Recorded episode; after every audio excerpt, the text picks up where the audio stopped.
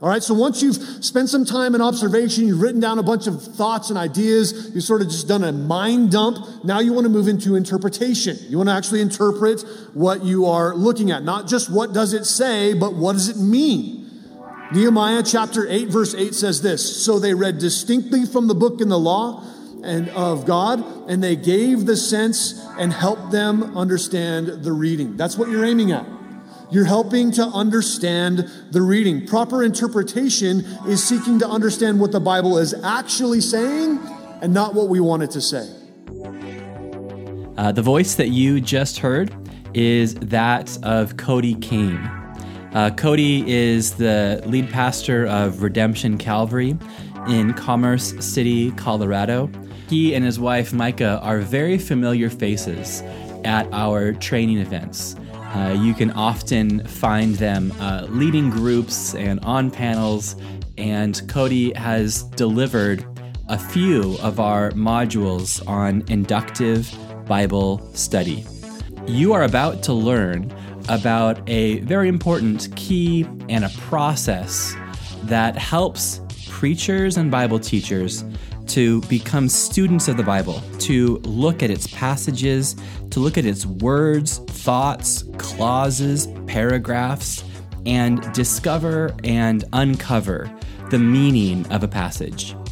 A phrase that I say a lot on this podcast is that we're here um, to encourage you in your personal study and public proclamation of God's Word. Well, ladies and gentlemen, this episode is all about your personal study. Other episodes talk about your public proclamation, but this is for you at your desk alone with the Bible and the Holy Spirit and what sort of questions you should be asking of the text in order to find out what it truly means so that you have something to say.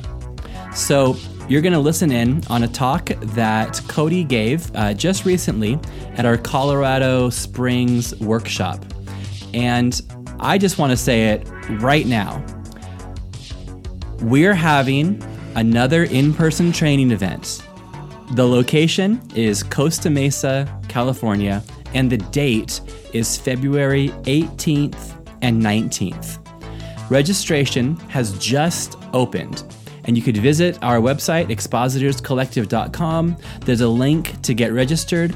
We have a early bird registration of just $39. And so that price will increase, but I encourage you and any young or new Bible teachers in your lives to plan on coming to our in person training event in Costa Mesa, California, February 18th and 19th. Okay? I'm going to get out of your way, and here's Cody King on inductive Bible study. Okay, so yeah, it's uh, good to be able to be here with you all. My name is Cody King. I'm the lead pastor at Redemption Calvary here in uh, Commerce City, Colorado and I'm blessed to be able to be with you today. We're going to talk about inductive Bible study here. And now that we've established the what, kind of the what of expository preaching, what is it?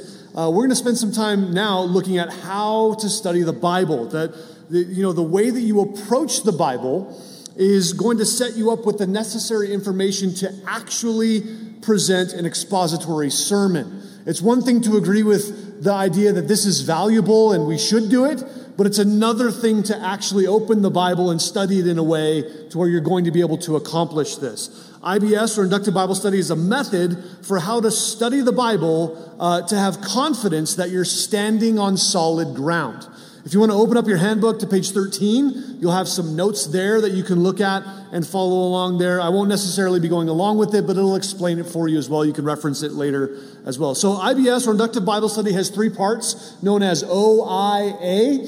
Um, and I actually like to teach it with a fourth part. I sneak a fourth part in there OICA. So, the O is observation. This is what the Bible says. It's the context, excuse me, the content in the context. Observation of the scriptures. I stands for interpretation. This is what the Bible means. This is to say, I want the exact explanation. That's what I'm aiming at, the exact explanation. And then the C that I like to add is correlation, and that's what the Bible also says.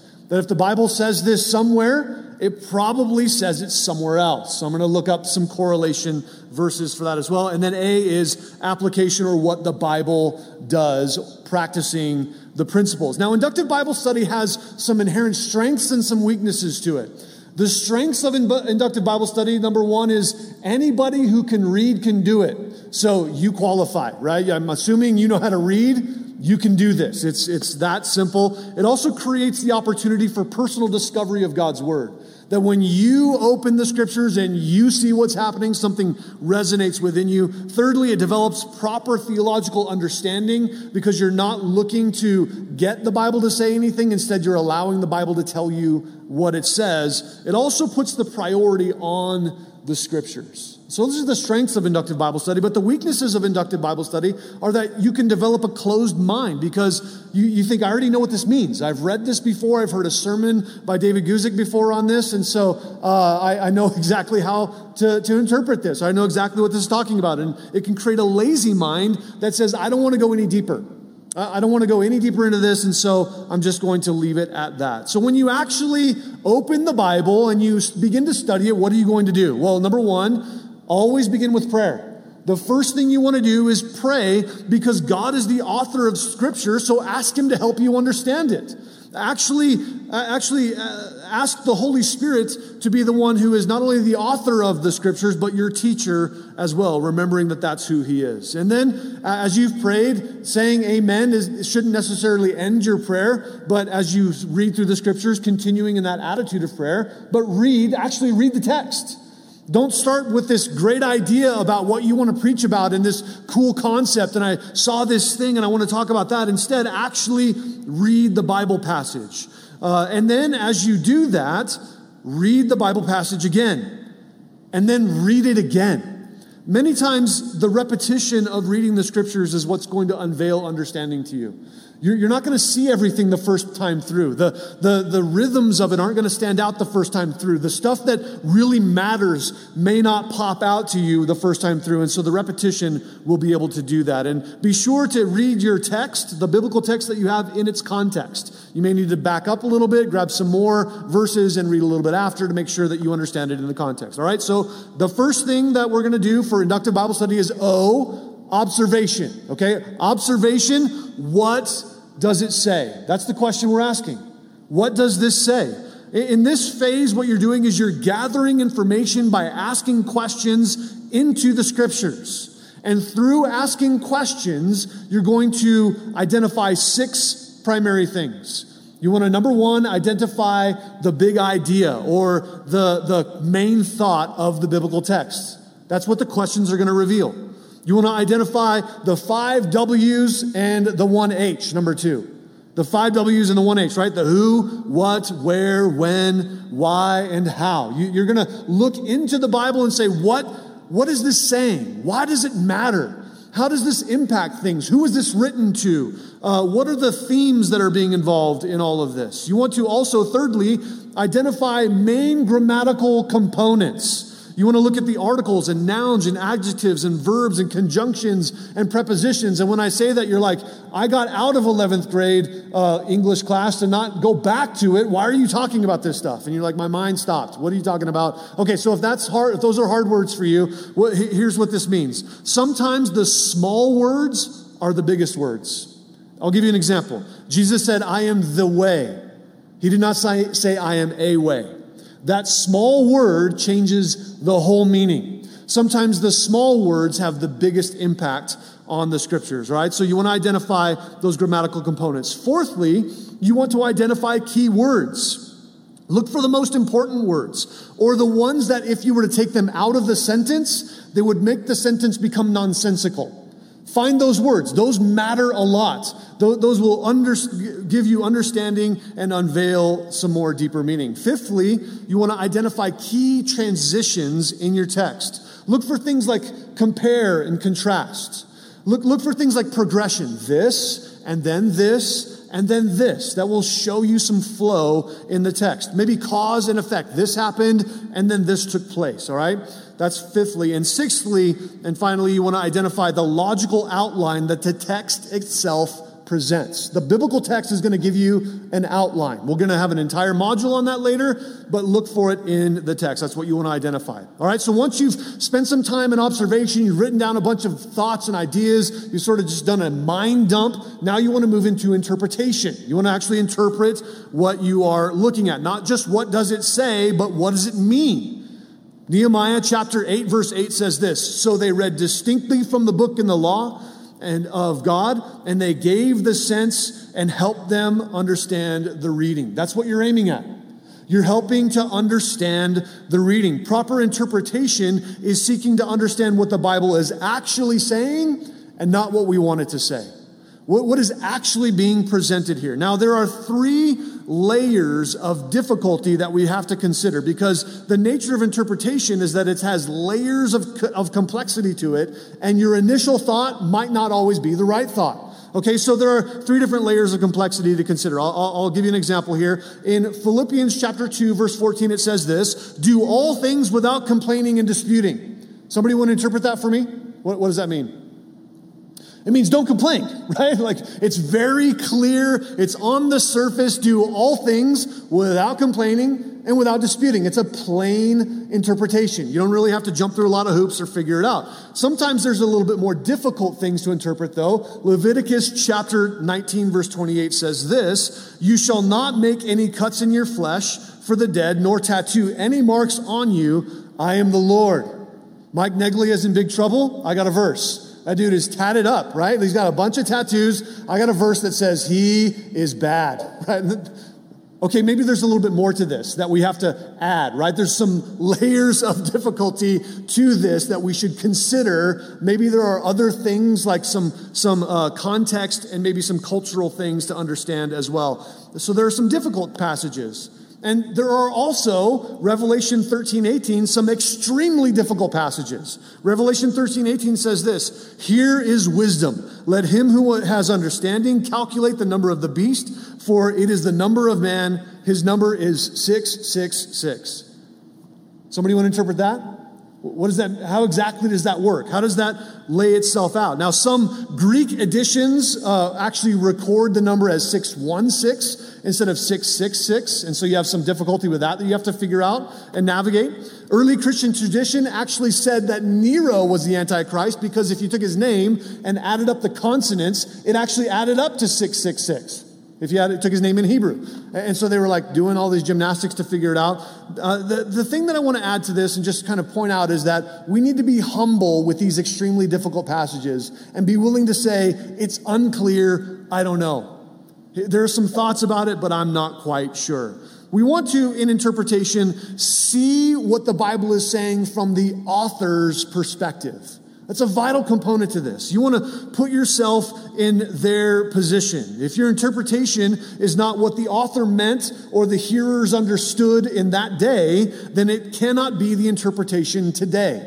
That's a big thing. We, can't redefine it to fit our context. We have to look at it in their context. So look to find the author's message and then explain that. All right? There's a lot more to say about interpretation, but we'll move on. The third component is C, correlation.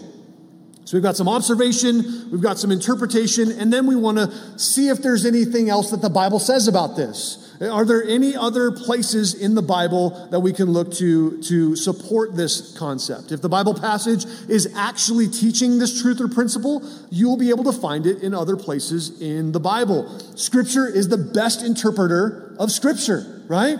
Here's what Jesus said in John 14 14. If you ask anything in my name, I will do it.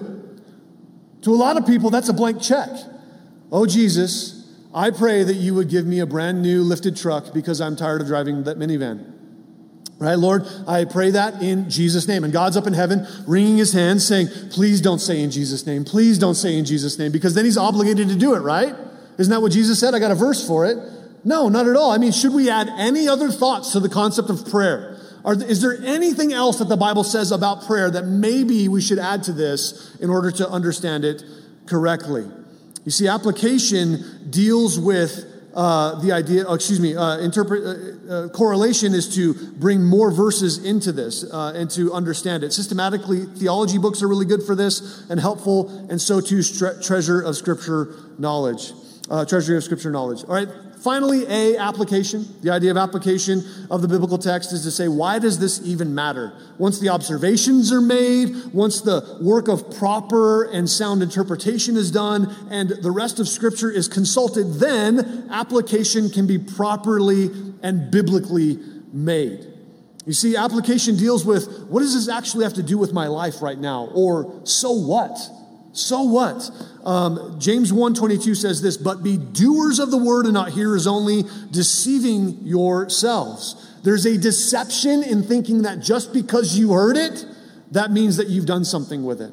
There's something that happens in your mind that thinks that because you've heard something said, that you've done something with the information you were given. We need to go further into actually doing. And so the goal of application is to bridge the gap between the biblical world and today's modern world. We're trying to get what they're saying there and put it into our world uh, today and applying it to our lives. Uh, now, there's some things to avoid in application.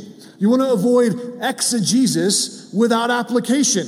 This, this is like this is like cooking a meal and explaining all of the parts of it to everybody and then not actually eating the meal. That, that's what it's like to say a bunch of true things about the Bible or about the biblical text and fail to actually apply it to people's lives. Fail to actually give them a handle of what to do with it. So you want to be careful not to do that, but you also want to re- be careful not to reverse that. Just have application with no exegesis. You start with this really cool application that you want. I thought of this thing that everybody should be doing, and so I'm going to aim at that thing, and I'm not even going to read the Bible or explain it. I'm just going to talk about some movie I saw or some thing that I want to say or some guy's book that he wrote. I'm going to teach that thing. That is not a faithful way to handle the scriptures. In application, you want to know your audience. It's important to be able to know who you're talking to, to be able to apply it correctly. I'm going to, I'm going to apply the scriptures very differently to a mothers of preschoolers group, a MOPS group, than I am for a junior high or a middle school uh, uh, Bible study, right? The, the Bible study for middle schoolers may have some application that has to do with Call of Duty where it wouldn't for the MOPS group, okay? It's going to be a little bit, little bit different. So, what are they dealing with? What's life like for them? What, one of the things that application seeks to do is anticipate the questions they will have about the biblical text before they have the question and you answer it for them. That's what you're looking to do in application. There's two major categories for the ideas of application. There's a direct one, there's a moral command or a principle or, or something that's given through scripture, you know, like what we saw in Philippians. Stop complaining, right? There's a direct one that way, but there's also principles. And you see this a lot through the Old Testament where the storyline provides a principle that you can pull out and then make application, turning that into a, a concept of action.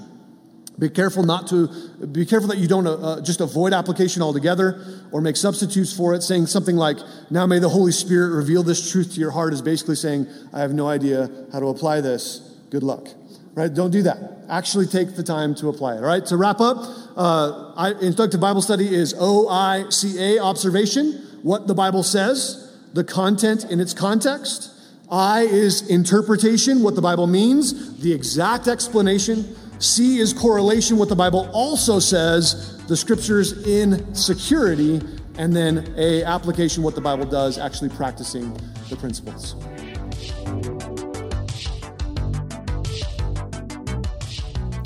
Well, hey, thank you so very much uh, to you, Cody. Appreciate you uh, compacting so much content, so much wisdom into such a short talk. Um, I really, really appreciate you serving uh, those in Colorado Springs and now the podcast audience uh, with such great material.